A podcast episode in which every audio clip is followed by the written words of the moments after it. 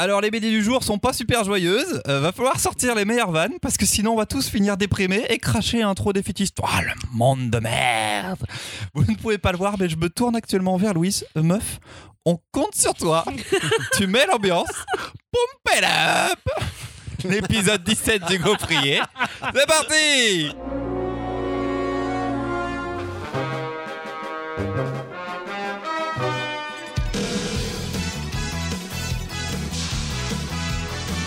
À côté de Louise, on a Marion et Mimoun. Salut. Et salut. Au programme, J'avais pas fini de dire, j'étais en retard, j'ai eu un petit décalage. au programme aujourd'hui, la lie de l'humanité avec Strebelets. Du concon, du complu dans Des milliards de miroirs. et un peu de kiff pendant la guerre du Rif avec. L'or et le sang. T'es fier de moi Oui. Fais une petite rime et tout. On vous rappelle que le plus court, si vous nous, le plus cool, si vous nous écoutez, c'est de nous mettre 5 étoiles sur iTunes. Et si vous pouviez partager nos épisodes sur Facebook, Instagram ou Twitter, bah c'est encore plus cool parce qu'on vous voit là, en train de nous écouter et de pas partager. Parce que vous êtes méchants. Vous voulez nous garder que pour vous, alors qu'on pourrait faire rire d'autres personnes et sortir la France de la torpeur Il suffirait d'appuyer sur le bouton partager de votre application pour résoudre le conflit israélo-palestinien et le débat entre chocolatine et pain au chocolat. C'est pas compliqué Alors je sais pas ce que vous attendez, sérieux. Peut-être que vous attendez une chronique. Alors en plus, c'est moi qui l'a fait. Allez, c'est Strebelets. La première fois que j'ai ouvert Strebelets, c'était écrit en anglais dedans. C'était en 2014, j'habitais encore à Lyon et j'allais comme chaque semaine dans ma boutique d'import de comics pour mater les nouveautés. Fier comme un pan de ma connaissance encyclopédique de la production BDX venue d'outre-Atlantique, je tombe sur un numéro de Strebelets, numéro 1, édité par El Capitan. Qu'est-ce que c'est que ce truc Je connais pas la série, je connais pas l'éditeur, mais je reconnais l'auteur, David Lafemme, dont j'ai déjà croisé le nom sur certaines couvertures sans trop y faire attention. La couverture, justement, est plutôt originale. Le titre est en gros sur un fond rouge et à peine un tiers de l'espace est occupé par le dessin d'un type aux longs cheveux blonds, clope au bec et doigts sur la bouche, comme pour me signifier de me taire. Au second plan, une voiture semble s'écraser sur la gauche de son crâne, tandis qu'un quator de personnages surgit par la droite, comme expulsé de sa tête et de la carlingue du véhicule. Ok. J'ouvre le petit fascicule d'une trentaine de pages et je tombe sur des planches en noir et blanc, à la fois très détaillées, mais qui font la part belle au contraste et à la noirceur. Ça me plaît. Je paye le comics, je rentre chez moi et je le dévore. Il s'agit d'une histoire courte, une histoire sombre, avec un tueur, de la vengeance, des morts et une tension permanente. Les dialogues sont déments et prononcés par des gens eux-mêmes déments. En 30 pages, on me raconte une histoire qu'un être humain sain d'esprit ne pourrait raconter. Je pense à Stephen King ou à Chuck Palahniuk, l'auteur de Fight Club, mais Fight Club euh, le livre, pas seulement le film. Sauf que j'ai pas lu Fight Club le livre. J'ai lu À l'estomac de Chuck Palahniuk et j'ai bien cru que j'allais vomir à certains moments tellement c'était atroce et malsain. Et c'est un peu pareil avec Strebelets. Je digère cette histoire, mais je l'oublie. J'oublie que c'est un numéro 1. Cinq ans plus tard, je vois arriver ce gros volume de Strebelets à la boutique, en français cette fois-ci, et je comprends tout. Ce que j'avais lu n'était que le premier épisode du relaunch d'une série vieille de 24 ans, un numéro 1 qui n'en était même pas un. L'album proposé par Delcourt aujourd'hui reprend les 14 premiers récits parus dès 1995 et les années qui ont suivi. Ce que j'avais pris pour une anthologie d'histoires courtes inspirée du roman noir américain, et toutes indépendantes les unes des autres, est en fait un univers partagé. Des moments différents pour des personnages qui se croisent parfois, pas tout le temps. Je redécouvre des personnages et j'en rencontre des nouveaux. Et ils sont tous cinglés. Je ne cherche même pas qui pourra rattraper l'autre, tant il est évident que tout va mal finir. Les bains de sang sont nombreux, les fusillades aussi, ça pue l'embrouille à chaque scène, et j'attends que tout dérape, et à chaque fois, tout dérape. Rien n'ira bien dans Strebulets. Il n'y a pas d'espoir. C'est entièrement fait par David Lafemme, publié chez Delcourt. Il y aura trois tomes pour la série d'origine et potentiellement d'autres pour les mini-séries publiées actuellement aux États-Unis. Et je vais demander à Marion ce qu'elle en a pensé. Moi, j'ai découvert Stray Bullet avec euh, les lectures du Gaufrier. Je ne connaissais pas du tout. Et je pense que je m'en suis toujours pas remise. Parce que graphiquement, c'est absolument dingo avec un, un noir et blanc qui est fou. En revanche, il n'y a pas que le noir et blanc qui est fou. Ils sont tous fous. C'est ultra violent. C'est très, très, très, très, très dense. Avec par contre une euh, scène d'introduction et une première histoire d'introduction de l'intégrale qui est absolument folle et qui, donne, qui va donner l'ambiance de tout le reste de la lecture. Nous suivons euh, deux malfrats. On comprend assez vite qu'ils sont pas censés être dans cette bagnole et en tout cas que dans la bagnole il y a d'autres trucs qui devraient pas être censés y être. Et ça va dégénérer si vite et si fort et si loin. Moi j'ai passé ma lecture à être partagée entre deux impressions contradictoires, une intense envie que ça s'arrête et que ces gens arrêtent de mourir partout dans des scènes absolument plus atroces les unes que les autres, et en même temps un- une vraie nécessité de tourner la page pour essayer de comprendre comment ils sont connectés les uns aux autres. Et finalement, j'ai pas pu m'empêcher de le finir et d'attendre la suite. C'était une belle découverte. C'est un bon pavé en plus, hein, pour euh, se le faire d'un coup, c'est cool. Euh, Louise? Bah, euh, la même chose que Marion, je l'ai lu d'une traite. Ça a été euh, très difficile. Non, c'est horrible, question. Oui. oui, je fais lire des trucs. euh, bah, c'est pas, C'est, c'est pas la, bi- la bibliothèque rose, quoi. hein. Non, non, c'est la bibliothèque euh, trash, on va dire. Euh, rien, je pense que j'ai dû mettre 4-5 heures à lire euh, ce truc parce que je faisais des pauses excessivement régulièrement pour reprendre mon souffle. Cette première histoire dont a parlé Marion, et euh, je crois que j'ai fait une petite pause de 10 minutes à la fin de cette histoire. Ah, c'est affreux, c'est absolument immonde et horrible. Voilà, ça donne le ton pour tout le reste de la BD. Après, euh, y a, moi, je me suis attachée à un personnage qui est une petite fille qu'on va retrouver plusieurs fois dans l'histoire et j'avais vraiment hâte. Euh, vous verrez, elle a une cicatrice, il me semble, au milieu du visage. Euh, on a vraiment hâte qu'elle s'en sorte. Enfin, moi, j'avais hâte qu'elle s'en sorte ou qu'elle, euh, qu'il se passe quelque chose. Je ne dirai pas comment ça se termine. Il y a quand même deux, trois moments qui sont assez drôles, notamment à la fin quand ils sont dans une ville qui est complètement folle. Alors, je ne sais plus dans quel état c'est. C'est le Colorado, le Nevada. Ils sont en plein milieu du désert. Ouais.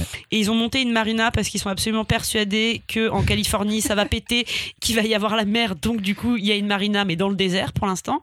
Ils sont très fiers d'avoir une vache à cinq pattes, il me semble, ou trois du coup, je sais plus. Je sais plus l'énormité du truc pour vous dire un petit peu euh, le truc. Mais euh, cette fin est un peu plus lumineuse entre guillemets. Il y a un côté plus euh, tarantinesque Ah, dans c'est la pas fin faux. que au début où vraiment c'est mais d'un glauque absolu.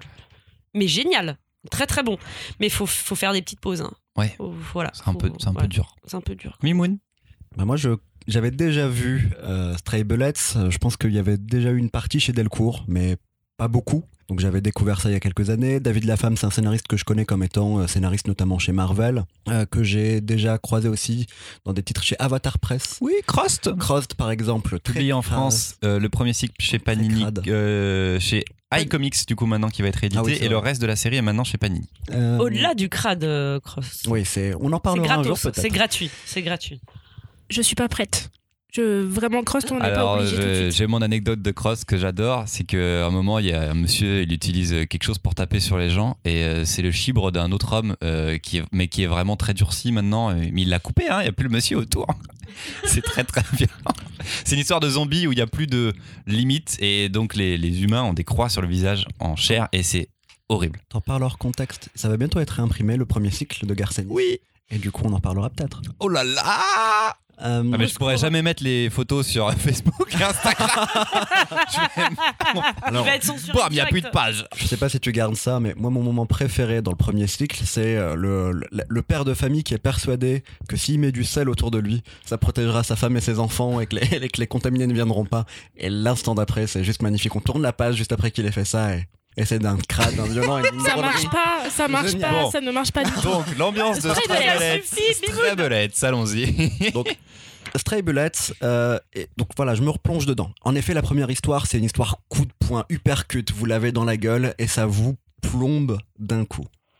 Ce qui est génial, c'est que ça commence comme plein de petites histoires courtes, plein de petites histoires courtes avec des temporalités différentes. Donc on s'amuse en tant que lecteur à essayer de retrouver le sens, à remettre les histoires dans le bon sens et voir quel personnage est apparu dans l'autre histoire à un autre moment de sa vie.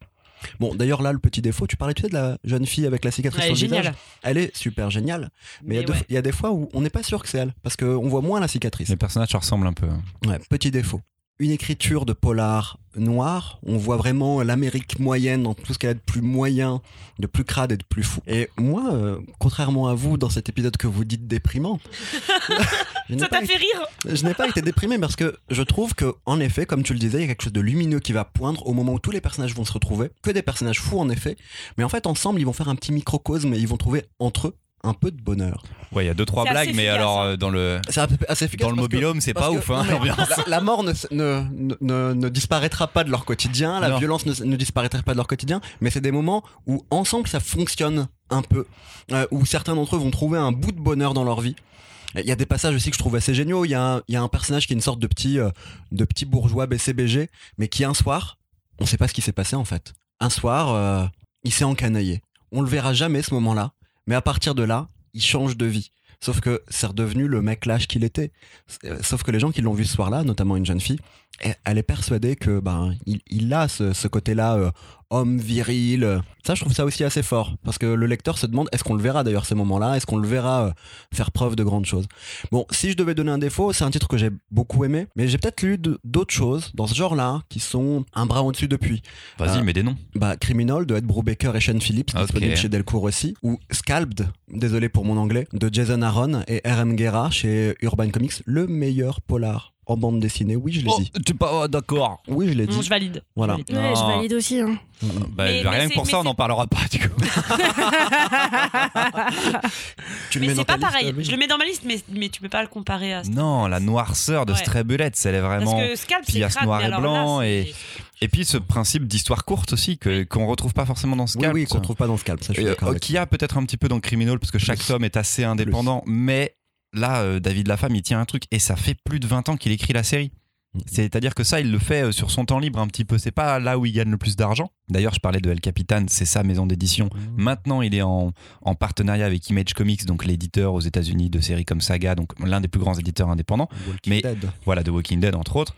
Mais ça lui permet pas de vivre. Ça, c'est vraiment euh, sa, sa cour de récré où il met ses trucs les plus crados de maintenant. Et ouais, c'est méga crado. Je vois pas d'équivalent aujourd'hui en France ou, euh, ou aux États-Unis de trucs aussi sombres, noirs et en même temps bien écrits. C'est-à-dire que c'est pas gratuit. Crost, c'est gratuit. C'est pour ça que c'est pas terrible.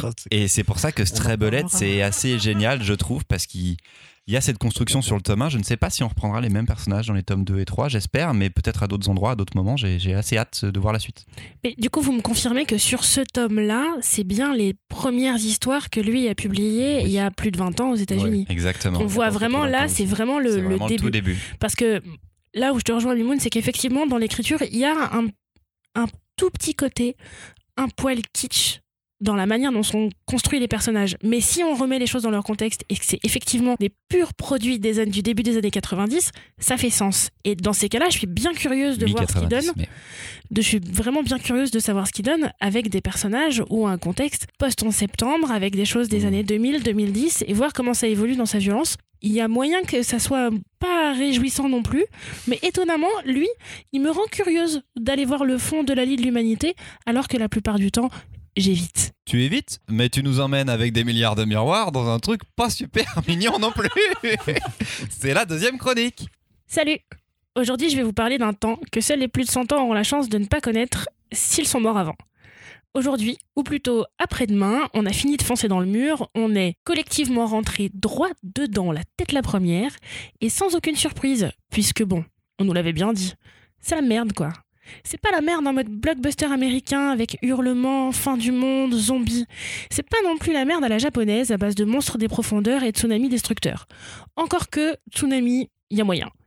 C'est plus une fin du monde très européenne, digne, sobre et un peu chiante finalement. Comme aujourd'hui, la vie de tous les jours, sauf qu'on sait maintenant que ça va s'arrêter et qu'on va le vivre dans pas longtemps. Preuve en est, c'est tellement la fin qu'il n'y a plus de climato-sceptiques. Le monde a changé, mais n'a pas perdu les plus malins d'entre nous qui se sont adaptés. On trouve des start géniaux pour nous faire manger des insectes. Non, non, pas comme un truc un peu exotique, plutôt comme un snack qu'on trouve partout. En même temps, il était temps de vouloir réduire les pollutions induites par les élevages d'animaux. Ah oui, et puis tant qu'on y est, à parler des animaux, je vous parle d'un temps où il n'y a plus de règne animal sauvage. Il y a des animaux collectés dans les biosphères comme des arches de Noé, plus en forme de bulles que de bateaux, parce que bon, tout est tellement bousillé que s'il n'y a pas de protection artificielle, il n'y a plus d'animaux du tout. Voilà, c'est dit, une fin du monde comme un mardi pourri finalement. Vous imaginez bien que quand l'astrophysicienne Cecilia Bressler va annoncer devant les médias et sans en avoir averti personne au préalable qu'elle a découvert des lumières qui pourraient ressembler à des villes sur une planète aux confins de l'espace, ça va mettre un sacré bazar.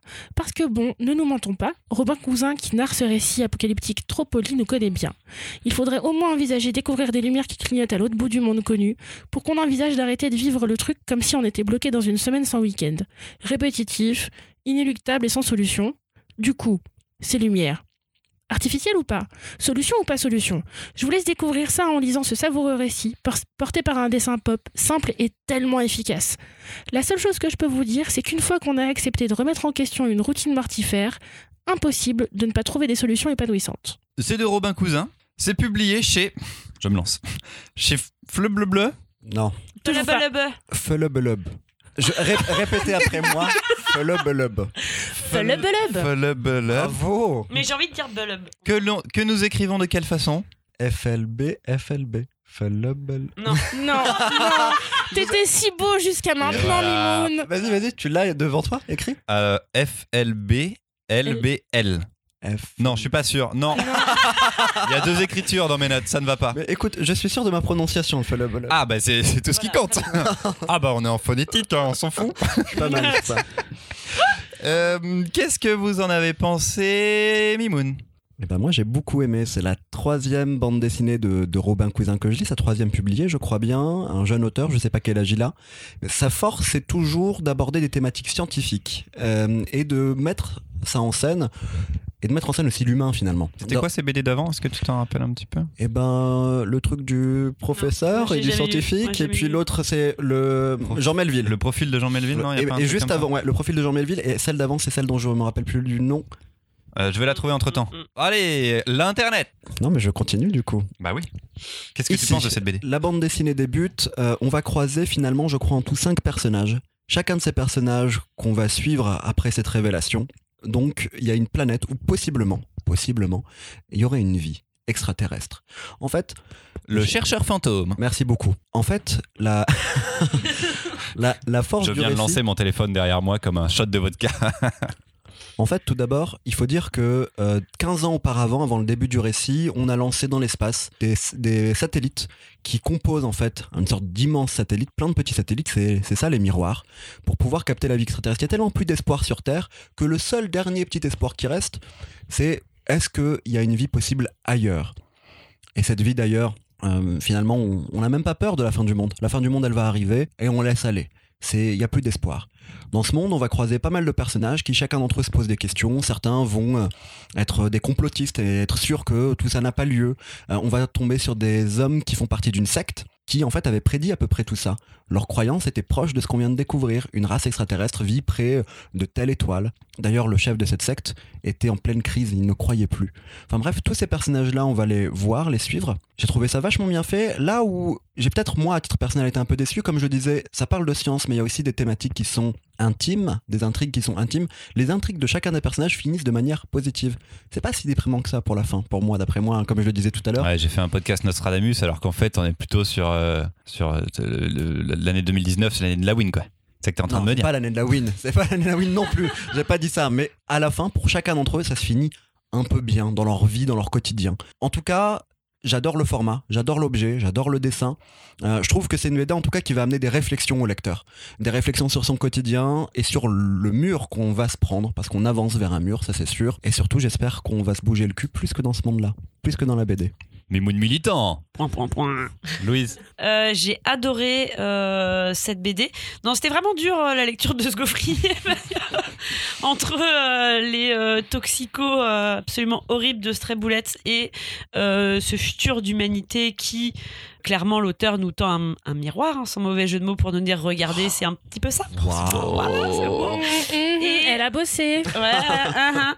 Et j'avais pas du tout envie de regarder dans ce miroir. Ça m'a fait très, très. Mais je trouve ça vraiment très bien, mais ça m'a fait très mal et ça m'a profondément déprimé. Mais comme quoi, euh, quelque part, euh, ça marche. Moi, je suis pas d'accord avec toi. Je trouve que c'est c'est pas que ça se termine bien pour chacun des personnages, c'est qu'ils ont accepté le fait que, bah voilà, de toute façon, ils ont pas le choix, ils doivent vivre là-dedans. Donc, oui, effectivement, tout le monde ne se suicide pas à la fin de la BD, mais. euh, Ouais, c'est dommage. Euh, moi j'ai adoré cette BD aussi, donc pas parce qu'elle est rigolote, euh, voilà, c'est parce qu'elle dit des trucs vachement bien.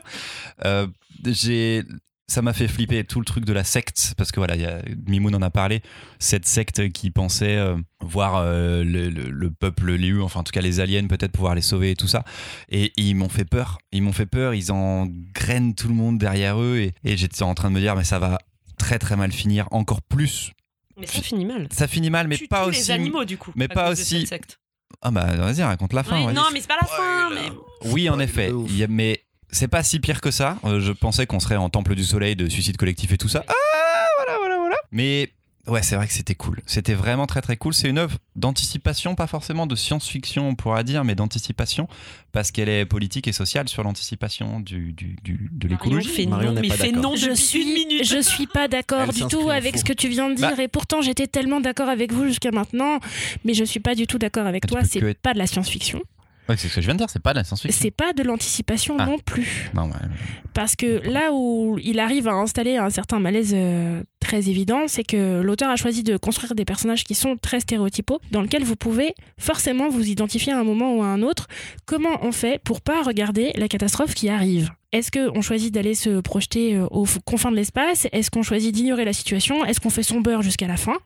Chacun va trouver là des limites là-dedans, parce que lui, euh, et c'est là où j'ai trouvé ça très très malin de sa part, c'est bien un auteur qui se documente avant d'écrire. Et là, on retrouve dans cet album euh, des auteurs dont je voulais absolument vous parler, mais que j'arrivais pas à le faire parce que c'est pas de la bande dessinée. Mais c'est une collection qui est publiée au seuil qui s'appelle L'Anthropocène, dont un des auteurs est assez important, vous l'avez peut-être déjà croisé dans les médias, il s'appelle Pablo Servigne. Il se revendique d'un courant de recherche qui s'appelle la collapsologie qui est donc l'étude de la fin du monde. La question n'est pas de savoir si ça va avoir lieu, la question est de savoir ça a déjà lieu, c'est en cours et c'est pour ça que c'est pas de Le mois l'anticipation. prochain, retrouvez le podcast spin-off de Marion, euh, donc Alors, euh, sur la littérature ne vous en et la collapsologie. Euh, je, je- je- c'est un défi, tu n'es pas prêt. Mais là où ça devient intéressant pour ces personnages dont à la fin, c'est effectivement, sans vous raconter les détails des uns et des autres, c'est pas forcément des fins heureuses. Mais il y a un moment, tout le système en place qui ressemble beaucoup au nôtre se casse la gueule. Se casse la gueule, tout le monde part dans une espèce de course effrénée pour savoir si on va traverser les étoiles et trouver une solution ailleurs.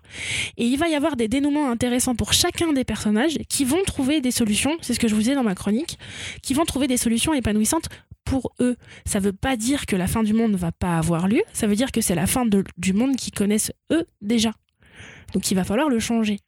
Et c'est pour ça que je suis pas d'accord avec toi. C'est pas de la science-fiction où on construit un monde alternatif. C'est comment est-ce qu'on prend. euh, mais c'est pas de l'anticipation non plus où ça va arriver plus tard. C'est en train d'arriver maintenant et il faut le changer. Tout de suite, euh, trier vos déchets. Tirez pas la chasse d'eau, c'est tout ce qu'on a à vous dire. Il y a une BD qui vient de sortir dans la collection L'Anthropocène, la nouvelle bande dessinée d'Alessandro Pignocchi qui s'appelle. Ah, ah, je ne sais plus, mais c'est sur la ZAD. ouais, La c'est sur la, recomposition des la mondes. recomposition des mondes. Merci beaucoup. Moi, j'ai beaucoup aimé, donc je- on l'a déjà dit. J'ai beaucoup aimé, moi, l'histoire de la secte. Je dois avouer que j'ai beaucoup regardé ça. Et ce que je trouve génial dans cette histoire, c'est aussi de voir les, les nouveaux arrivés, les nouveaux arrivés dans cette secte qui vont euh, péter un boulot encore plus que les anciens, en fait, aller plus loin et aller vers l'extrême. J'ai trouvé ça très fort et je pense que c'est le genre de choses qui arrivent au quotidien dans notre monde, quoi. Gardons la pêche. De rien. Mimoun, c'est à toi de conclure avec une série historique. Et comme je suis une quiche en histoire, bah, je savais à peine de quoi ça parlait. C'est l'or et le sang. Tu croyais que ça se passe en Algérie d'ailleurs Bon, euh, pas de spoiler. hein. ça se passe pas en Algérie, d'accord Poussé sous un bus direct. L'or et le sang, donc. L'or et le sang parlent de guerre. Mais si les deux guerres mondiales sont très présentes dans la bande dessinée dite, j'ouvre les guillemets, franco-belge d'aventure historique, je ferme les guillemets, la BD dont je vais vous parler aujourd'hui traite d'un conflit inconnu pour la plupart des lecteurs, sauf sûrement Marion, la guerre du Rif. L'histoire commence tout de même dans les tranchées de 14-18, où deux hommes, Calixte et Léon, vont se rencontrer autour d'un hérisson alcoolique. Calixte l'aristo et Léon le voyou corse. Deux hommes que tout sépare, mais qui vont se sauver la mise et se promettre de partir à l'aventure et de devenir pirates une fois la guerre terminée. Cela aurait pu être des paroles en l'air, mais le retour à la vie civile ne va pas être facile ni pour l'un ni pour l'autre, et les deux hommes finiront par se retrouver en 1921. À l'époque, les berbères rifins du nord du Maroc, Maroc, combattent les colons espagnols sous la houlette du chef de guerre Abdelkrim el-Khattabi et ont besoin d'armes. Le projet des deux amis est clair, récupérer des armes de la première guerre pour aller les vendre aux berbères. Mais ils ne s'arrêteront pas là. Arrivés sur place, ils découvrent un pays qu'ils trouvent beau, une cause qu'ils trouvent juste, et de simples contrebandiers, ils deviendront de grands seigneurs de guerre, les princes du Djebel. L'or et le sang, c'est l'histoire de ces deux potes, des potes qui s'amusent, qui rigolent, qui partent à l'aventure, mais qui ne s'impliqueront pas de la même manière dans ce conflit. Et comme dans toutes les amitiés, les disputes sont possibles. Calixte le romantique et Léon le pragmatique vont s'opposer à de nombreuses reprises.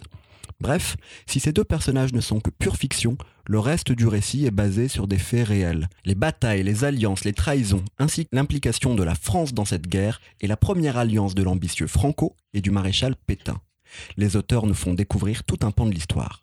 L'or et le sang, C'est aussi une autre histoire de potes, celle des auteurs, deux scénaristes et deux dessinateurs, Morin de France, Fabien Nury, Merwan Chaban et Fabien Bedouel, qui livrent un travail à quatre mains, rare en bande dessinée, et qui, ensemble, ont sûrement signé la meilleure série dite, j'ouvre les guillemets, de BD franco-belge d'aventure historique des dernières années. Je ferme les guillemets.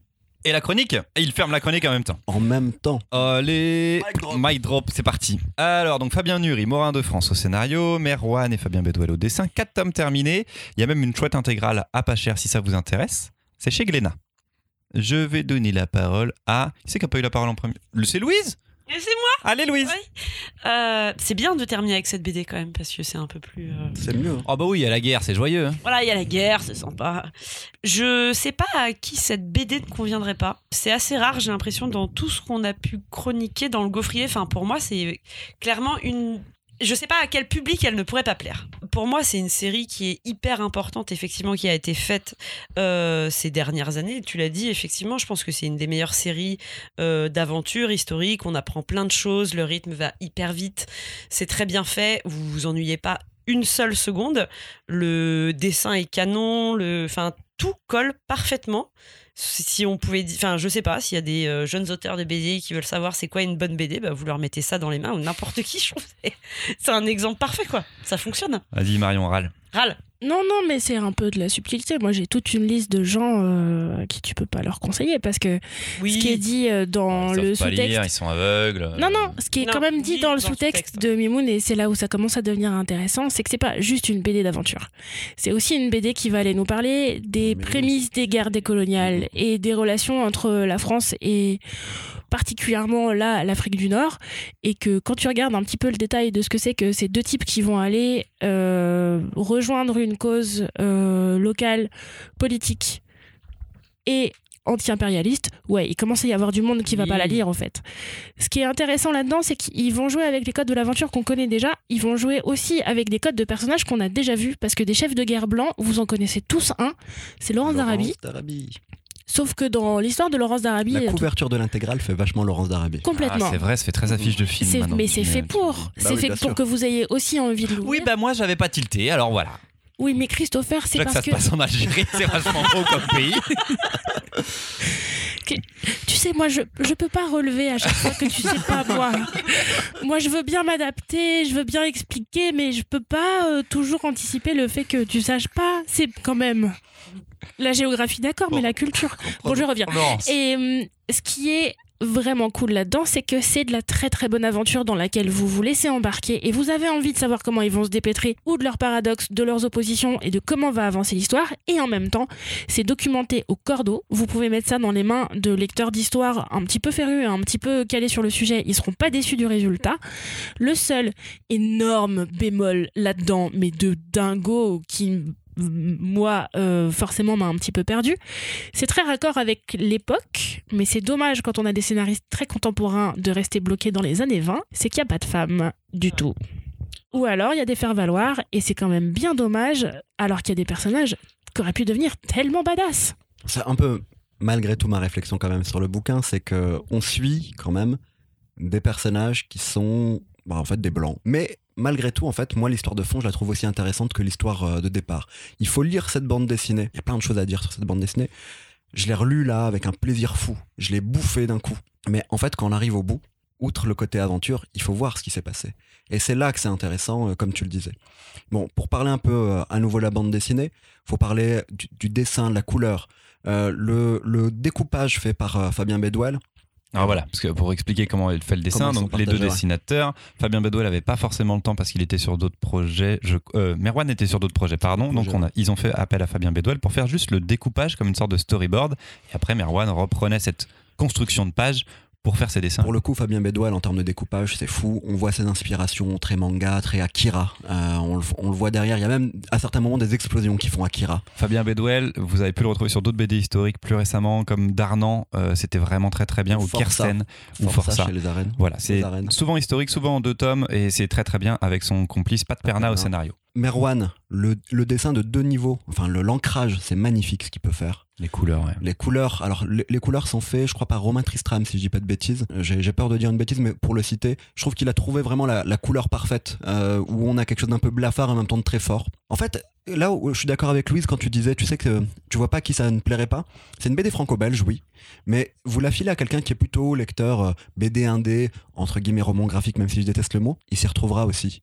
Ça fonctionne. Fabien Nury est hyper connu pour ses bandes dessinées historiques qui s'inspirent toujours de choses qui ont vraiment eu lieu pour créer de la fiction euh, dessus. Il était une fois en France, c'est son gros succès. Il y a eu Katanga récemment. Euh, en polar, on, on connaît aussi Tyler Cross. Je trouve que celle-là a quelque chose peut-être de plus qu'il était une fois en France, qui avait un côté euh, plus polar. Là, le côté aventure, le souffle épique fonctionne. Côté un peu Corto Maltese du. Il y a un côté aussi comme ça, ouais, du du coup. voyage ou en tout cas du, du pays, euh, Ouais. ouais, du bateau quoi. En plus, il y a, il y a ces scènes aussi Et de voilà, bateau qui sont très belles. Vous êtes lecteur de franco-belge, lisez-la. Vous n'êtes pas lecteur de franco-belge, lisez-la. Vous n'avez aucune excuse maintenant. Vous connaîtrez la guerre du Rif. Ok, il nous engueule. Qui se passe Dans le Rif au Maroc. Ah oui, putain, c'est vrai, il faut que je note. Je pas- t'ai pas, je t'ai pas super calé là-dessus. Je suis content maintenant. Enchaîner Et toi, Christopher, qu'est-ce que t'en as pensé Ah oui, qu'est-ce que j'en ai pensé Euh, Alors, je suis pas aussi dithyrambique que vous. Je trouve que c'est une bonne BD d'aventure franco-belge. Il m'a manqué quelque chose, je pense, pour m'attacher au personnage parce que, en, en fait, enfin, j'aime bien leur, leur, leur duo quand même. Euh, ils, ont, ils ont vécu des trucs assez horribles. Et en fait une fois la guerre finie ils n'arrivent pas à la terminer non plus. Donc ils sont à la recherche d'aventure. Et je trouve qu'il y y a un peu un syndrome post-traumatique à, à ce lancement d'aventure et à, cette, à ce qu'ils sont en train de faire de leur vie un petit peu après. Même si l'un est donc bourgeois tandis que l'autre est vraiment euh, beaucoup plus populaire. Et les deux vont, vont se marier un petit peu et même échanger un petit peu leur, leur, leur- vécu et leur vie. Donc voilà, j'ai trouvé ça euh, vraiment très très bien. Moi sur l'écriture de Fabien Nury, en effet, je l'ai trouvé super aussi là-dessus. Peut-être que justement, vu que je connaissais très très peu la guerre du Rif, j'ai pas pu savoir et décortiquer ce qui était intéressant et important et réel dans ce récit-là. À mon avis, il m'a manqué politiquement, ouais, beaucoup de choses. Il m'a manqué énormément de choses sur les retournements de situation avec les Français, les Espagnols, à qui on vend les armes, à qui on les vend plus, ce qui se passe sur place. C'est assez complexe en fait comme, euh, comme récit. Ça rejoint ce que vous dites vous et ça explique aussi peut-être pourquoi moi j'ai pas été aussi entraîné. Comme, euh, pour, pour le petit truc, c'est une guerre qui est fondatrice parce que Abdelkrim, qui est donc le, le- chef, le théoricien de, de cette guerre, va créer ce qui va, et qui existe encore aujourd'hui, ce qui est appelé la guérilla. Donc euh, c'est lui qui va former euh, le FLN. Il va rencontrer le Tché et le former. Il a été enfermé longtemps sur l'île de la Réunion, mais il a réussi à s'échapper pour aller au Caire. Enfin bref, pas mal de, de petites choses comme ça. Il a un- en fait un héritage qui a existé après lui dans les guerres décoloniales. Quoi. Là où je- je te rejoins aussi, c'est cette première page où il y a ce côté euh, donc post-traumatique. D'ailleurs, c'est des premières pages qui sont sous alcool. Si vous lisez, je pense, les 30 premières pages, il y a tout le temps de l'alcool, ils sont tout le temps bourrés. Euh, ils, ils le sont pas sûrement dans les ellipses, mais nous, on va voir que ça. Euh, à, tel, point, ils ont, ils ont envie d'oublier, en fait, ils doivent oublier. Et peut-être que l'un d'entre eux est toujours dans le, dans le post-traumatique et il se crée une nouvelle vie, en fait, grâce à ça, grâce à cette guerre. Super. Ah bah, on a bien rigolé. C'était une bonne BD euh, et vous en ressortez avec la patate, Ah la pêche. oui, super. Allez, bravo, merci. merci à tous ces gens névrosés, parano et traumatisés dans les bandes dessinées. Nous les aimons beaucoup. Vive la bonne humeur. Merci les copains. On se retrouve dans deux semaines. N'oubliez pas de nous suivre sur Facebook, Twitter et Instagram. Surtout, surtout, surtout, n'oubliez pas de nous mettre 5 étoiles sur iTunes. À dans deux semaines. Bonne lecture. Salut. Bisous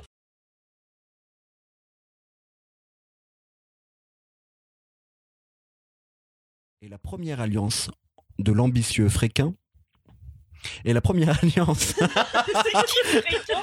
C'est Franco et Franquin. Fréquent? C'est Pardon. qui fréquent? Je me touche À pas les fond. tétons.